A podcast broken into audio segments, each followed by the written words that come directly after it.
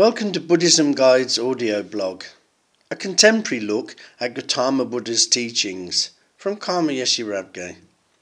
Find out more at www.buddhismguide.org. This episode, The Spark That Fires Us into Action. The second part of the Eightfold Path is right intention. Here, I'm talking about our motivation the spark that fires us into action. Right intention is divided into three parts letting go, goodwill, and harmlessness. So let's look at these one by one. Letting go.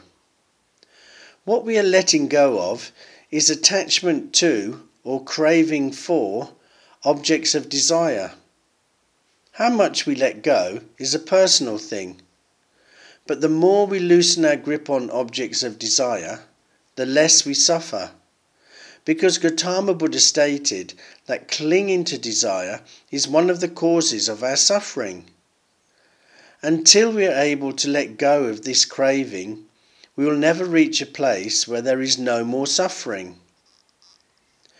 Letting go of our clinging desires may sound easy, but when we try to release our grip on cherished objects, a strong feeling inside tries to stop us from succeeding.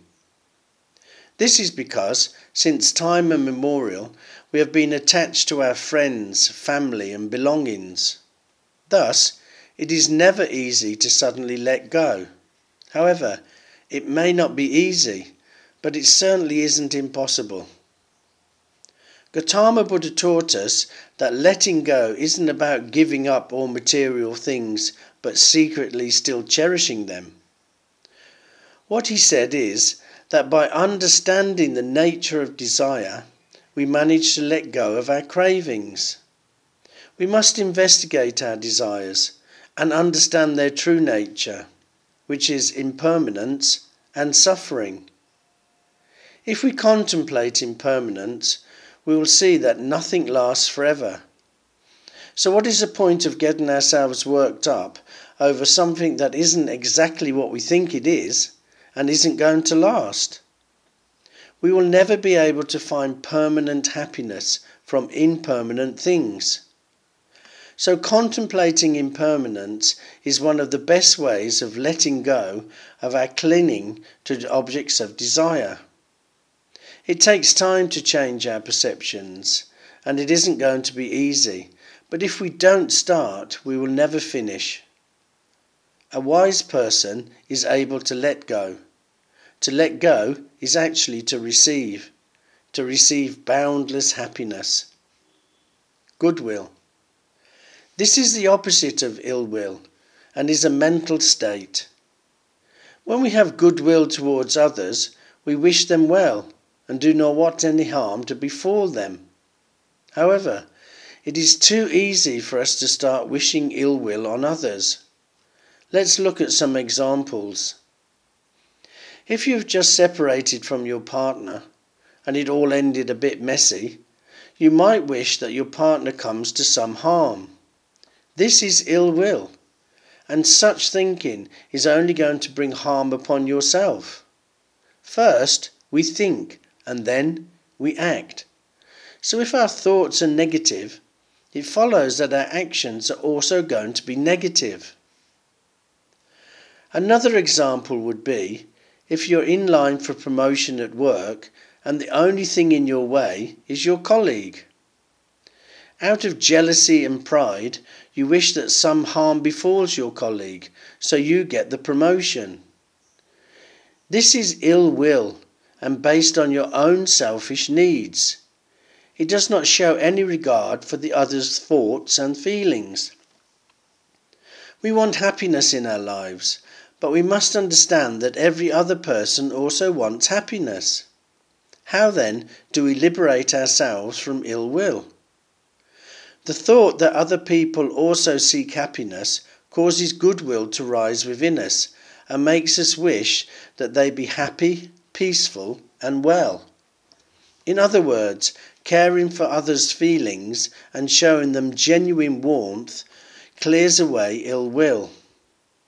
I'm not talking about sympathy or pity, but real empathy.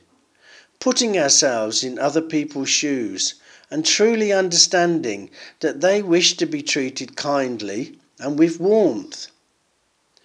One of the best methods of building goodwill is to do the Metabhavana meditation. Harmlessness. This is the intention to not harm anyone, either physically, mentally, or verbally. We have to realize that we are not the only ones suffering. Everyone wishes to be free of suffering, but is still gripped by pain, despair, anguish, dissatisfaction, and other kinds of suffering. We must understand that we play our parts in other people's suffering by not having compassion for them, not caring for their well being, and not seeing that, like us, they want to be free of all kinds of suffering. So, how do we begin to feel compassion towards everyone? We have to contemplate on people's suffering. But don't just pick people you know and like. Also contemplate on people you dislike and don't know.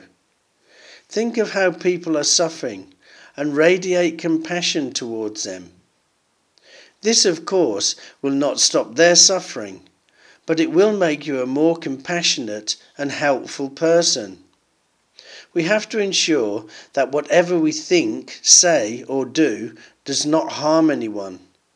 This is the intention of harmlessness. I have only given a brief description of right intention here, but you can find more information in Karma Yeshe Rabgye's books, The Best Way to Catch a Snake and Life's Meandering Path. They're available now from Amazon and Kindle. Thank you for listening, and I hope you enjoyed this audio blog.